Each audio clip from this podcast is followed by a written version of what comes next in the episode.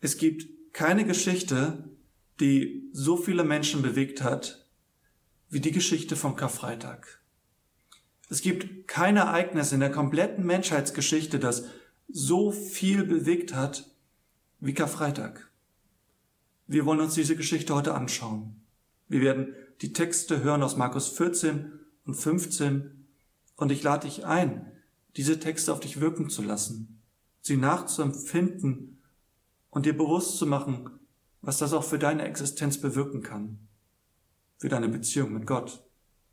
Und wenn wir diese Texte gleich hören werden, dann wirst du vielleicht auch Gedanken und Gefühle haben, das ist ja furchtbar, was da geschehen ist, es ist ja grausam, das ist dramatisch. Aber ich denke, diese Dramatik musste sein, damit unsere Zukunft nicht dramatisch, sondern ganz wunderbar sein kann. Und zwischendurch, in dieser Geschichte werdet ihr auch immer mal wieder mich sehen, wie ich dieses Ereignis reflektiere. Wir steigen jetzt ein in ein jüdisches Passamal, das Jesus mit seinen zwölf Freunden gefeiert hat. Am Abend kam Jesus mit den Zwölf. Während der Mahlzeit sagte er, Ich versichere euch, einer von euch wird mich verraten, einer, der hier mit mir ist. Noch während sie aßen, nahm Jesus ein Fladenbrot und lobte darüber Gott. Er brach es, reichte es den Jüngern und sagte, Nehmt, das ist mein Leib. Dann nahm er einen Kelch, dankte Gott und reichte ihnen auch den. Alle tranken daraus. Er sagte, Das ist mein Blut, das Blut des Bundes, das für viele vergossen wird. Und ich versichere euch, dass ich bis zu dem Tag, an dem Gott seine Herrschaft aufrichtet, keinen Wein mehr trinken werde. Dann allerdings werde ich es neu tun. Nach dem Lobgesang gingen sie zum Ölberg hinaus. Ihr werdet mich alle verlassen, sagte Jesus zu ihnen, denn es steht geschrieben, ich werde den Hirten erschlagen, und die Schafe werden sich zerstreuen. Aber nach meiner Auferstehung werde ich euch nach Galiläa vorausgehen. Da sagte Petrus zu ihm, Und wenn alle dich im Stich lassen, ich niemals. Ich versichere dir, erwiderte Jesus, du wirst noch heute Nacht, noch bevor der Hahn zweimal gekräht hat, mich dreimal verleugnen. Nein, erklärte Petrus, mit aller Entschiedenheit.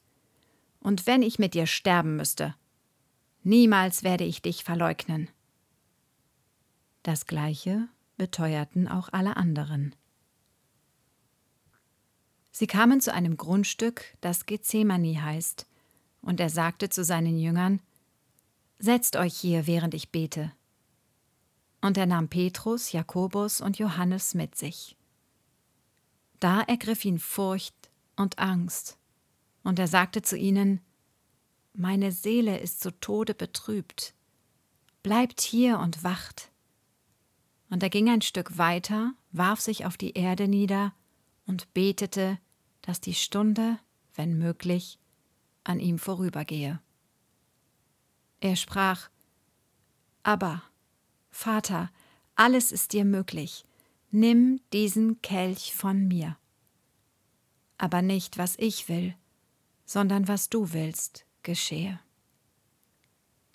Und er ging zurück und fand sie schlafend. Da sagte er zu Petrus, Simon, du schläfst? Konntest du nicht einmal eine Stunde wach bleiben? Wacht und betet, damit ihr nicht in Versuchung geratet. Der Geist ist willig, aber das Fleisch ist schwach und er ging wieder weg und betete mit den gleichen Worten. Als er zurückkam, fand er sie wieder schlafend, denn die Augen waren ihnen zugefallen, und sie wussten nicht, was sie ihm antworten sollten. Und er kam zum dritten Mal und sagte zu ihnen Schlaft ihr immer noch und ruht euch aus? Es ist genug. Die Stunde ist gekommen.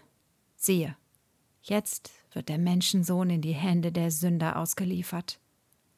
Steht auf, wir wollen gehen. Siehe, der mich ausliefert, ist da.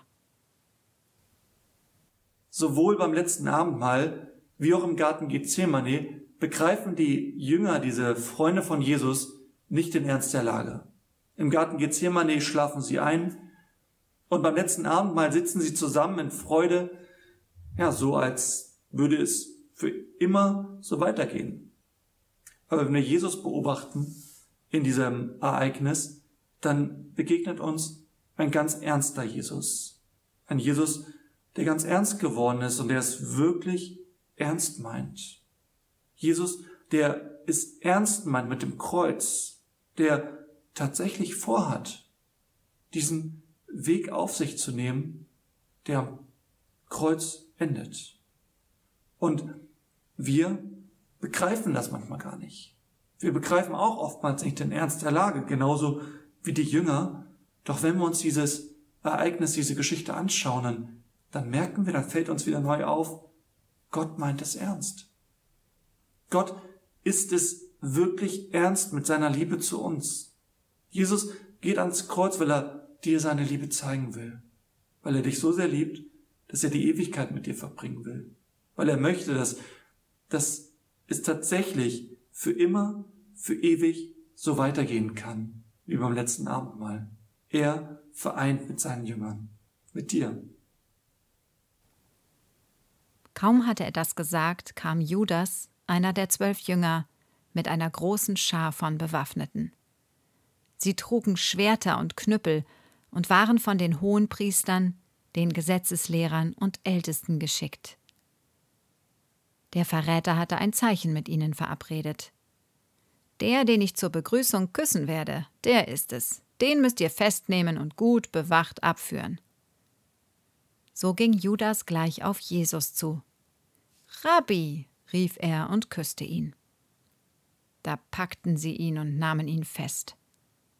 Doch einer von den Männern, die bei Jesus waren, zog ein Schwert. Er schlug auf den Sklaven des Hohenpriesters ein und hieb ihm ein Ohr ab.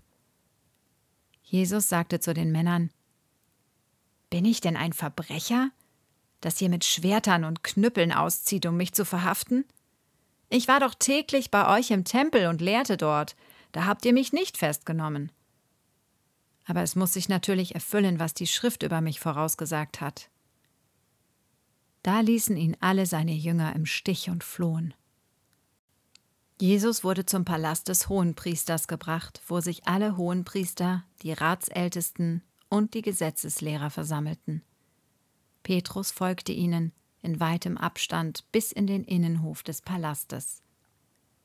Dort setzte er sich zu den Dienern und wärmte sich am Feuer.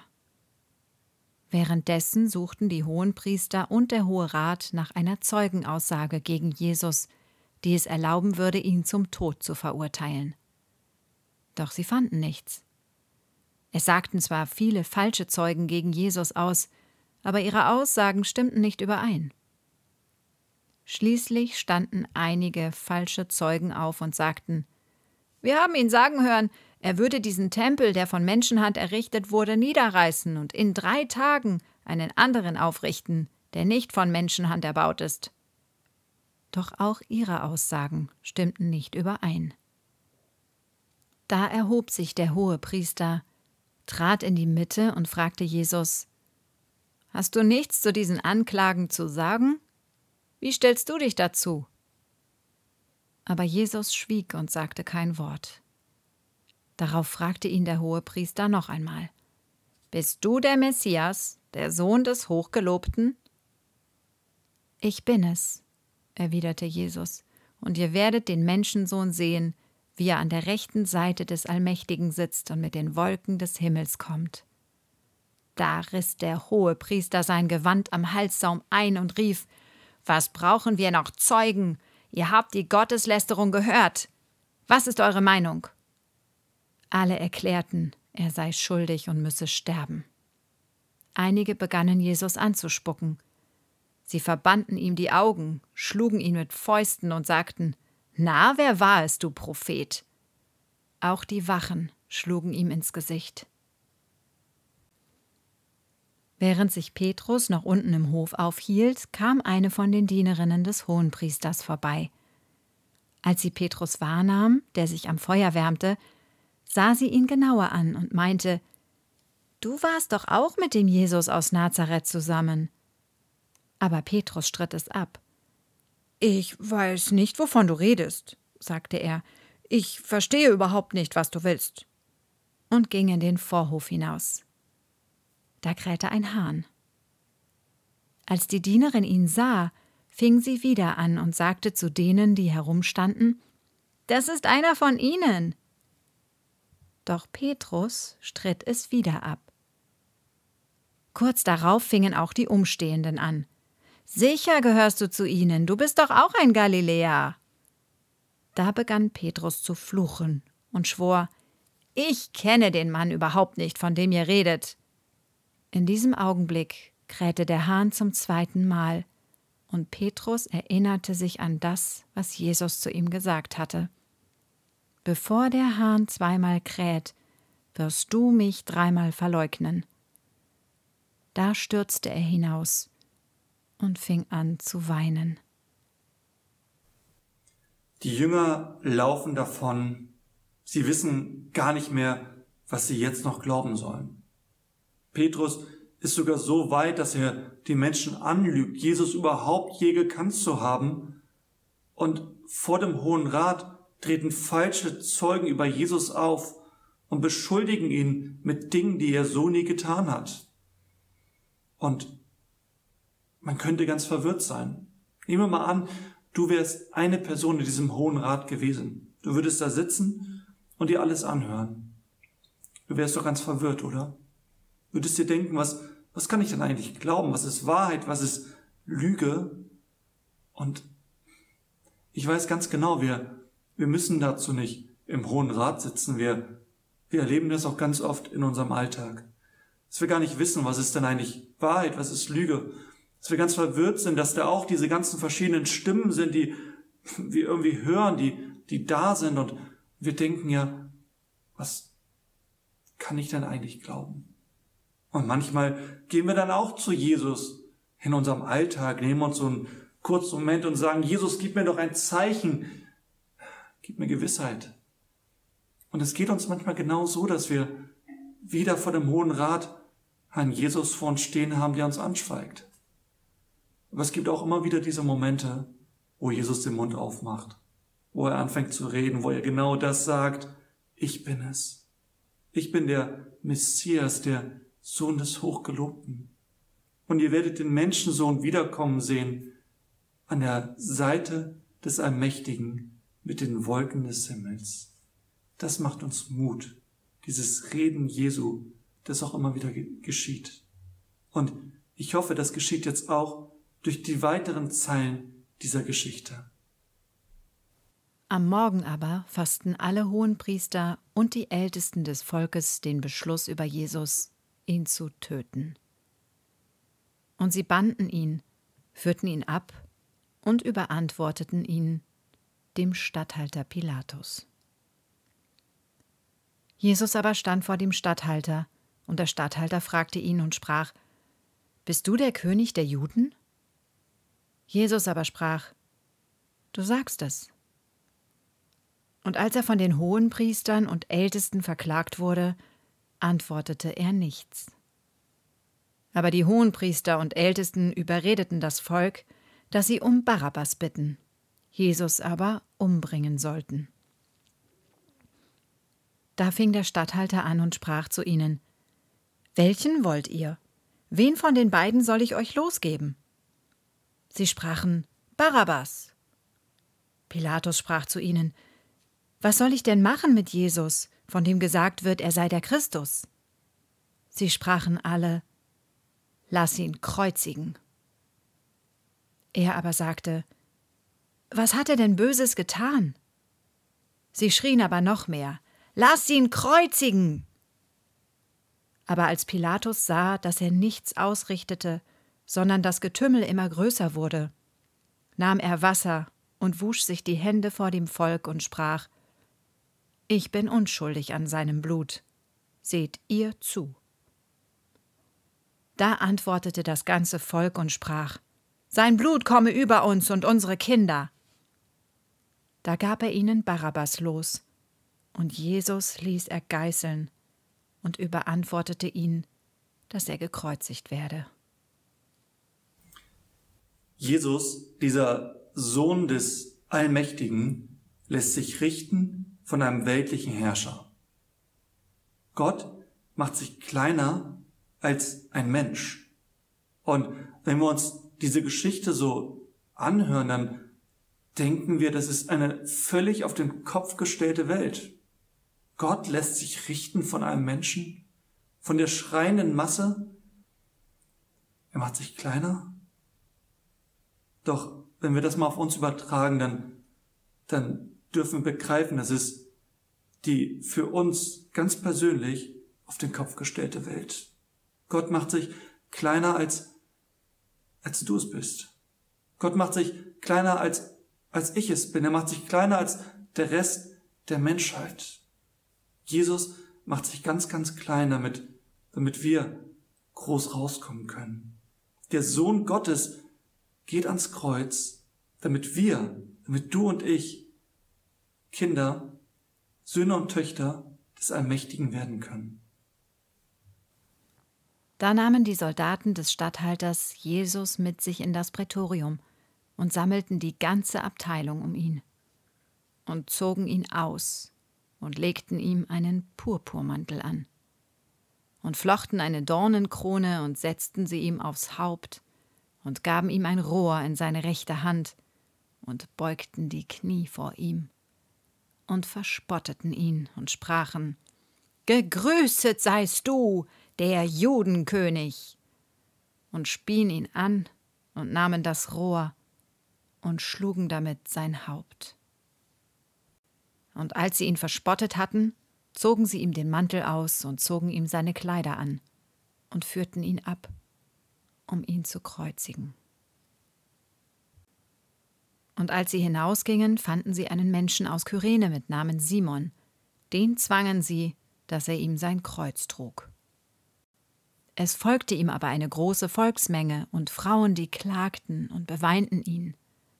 Jesus aber wandte sich um zu ihnen und sprach Ihr Töchter von Jerusalem, weint nicht über mich, sondern weint über euch selbst und über eure Kinder. Und als sie an die Stätte kamen mit Namen Golgatha, das heißt Schädelstätte, gaben sie ihm Wein zu trinken, mit Galle vermischt und als es schmeckte, wollte er es nicht trinken. Als sie ihn aber gekreuzigt hatten, verteilten sie seine Kleider und warfen das Los darum. Und sie saßen da und bewachten ihn.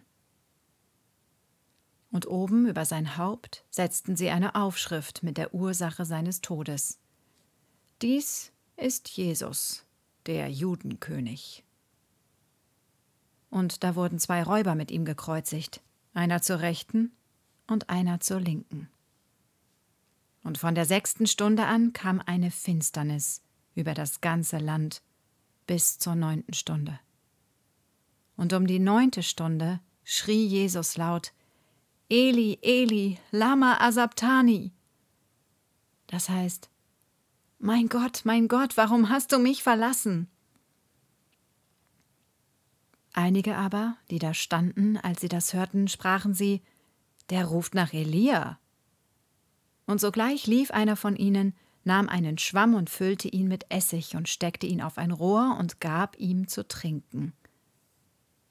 Die anderen aber sprachen, Halt, lass sehen, ob Elia komme und ihm helfe. Aber Jesus schrie abermals laut und verschied. Und siehe, der Vorhang im Tempel zerriss in zwei Stücke von oben an bis unten aus. Als aber der Hauptmann und die mit ihm Jesus bewachten das Erdbeben sahen und was da geschah, erschraken sie sehr und sprachen Wahrlich, dieser ist Gottes Sohn gewesen. Am Abend aber kam ein reicher Mann aus Arimathäa, der hieß Joseph, und war auch ein Jünger Jesu. Der ging zu Pilatus und bat um den Leib Jesu. Da befahl Pilatus, man solle ihm ihn geben. Und Josef nahm den Leib und wickelte ihn in ein reines Leinentuch und legte ihn in sein eigenes neues Grab, das er in einen Felsen hatte hauen lassen, und wälzte einen großen Stein vor die Tür des Grabes und ging davon. Vielleicht denkst du jetzt am Ende dieser Geschichte, ist es alles so traurig. Es ist alles so ungerecht. Ein Schuldloser stirbt, erhält die Todesstrafe, wird hingerichtet. Und am Ende wird er begraben und alle Hoffnung scheint dahin zu sein. Es kommt mir alles so falsch vor. Das ist ein ganz gutes Abbild für das, wie so unsere Welt manchmal läuft, ungerecht, zum Weinen, falsch. Vielleicht denkst du auch gerade an dein Leben und sagst, ja, da ist es ähnlich. Da gibt es auch Dinge, die bringen mich zum Weinen, die führen zu Tränen. Es gibt Dinge, die schaue ich mir an und sage, das ist so ungerecht, was mir da widerfahren ist. Diese Ungerechtigkeit in dieser Welt, die ist ja kaum auszuhalten. Es ist so falsch. Eigentlich sollte es anders sein. Jesus hat das alles zum Glück für uns getan. Jesus hat es zu unserem Glück getan. Gott sei Dank. Und ich lade dich ein, jetzt einfach nochmal zu Jesus hinzugehen und dich bei ihm zu bedanken. Du kannst ihm auch deine Tränen bringen, du kannst auch bei ihm weinen, ihm sagen, was dich gerade zum Weinen bringt. Du kannst ihm sagen, was du gerade so ungerecht und so, so falsch findest und wo du gerade nur das Ende siehst. Nicht das Licht am Ende des Tunnels, sondern einen dunklen Tunnel, wo Hoffnungslosigkeit da ist, wo du keinen neuen Anfang siehst. Geh zu Jesus und sag ihm das. Und bedank dich für das, was er für dich getan hat, damit am Ende doch wieder alles gut werden kann. Ich möchte dir noch den Segen Gottes zusprechen. Und der Friede Gottes, der Hörsatz alle Vernunft und den Jesus für uns am Kreuz bewirkt hat, der bewahre eure Herzen und Sinne in Jesus Christus, unserem Herrn, bis er wiederkommt. Amen. Ich wünsche dir noch einen guten Tag und bis in zwei Tagen an Ostersonntag.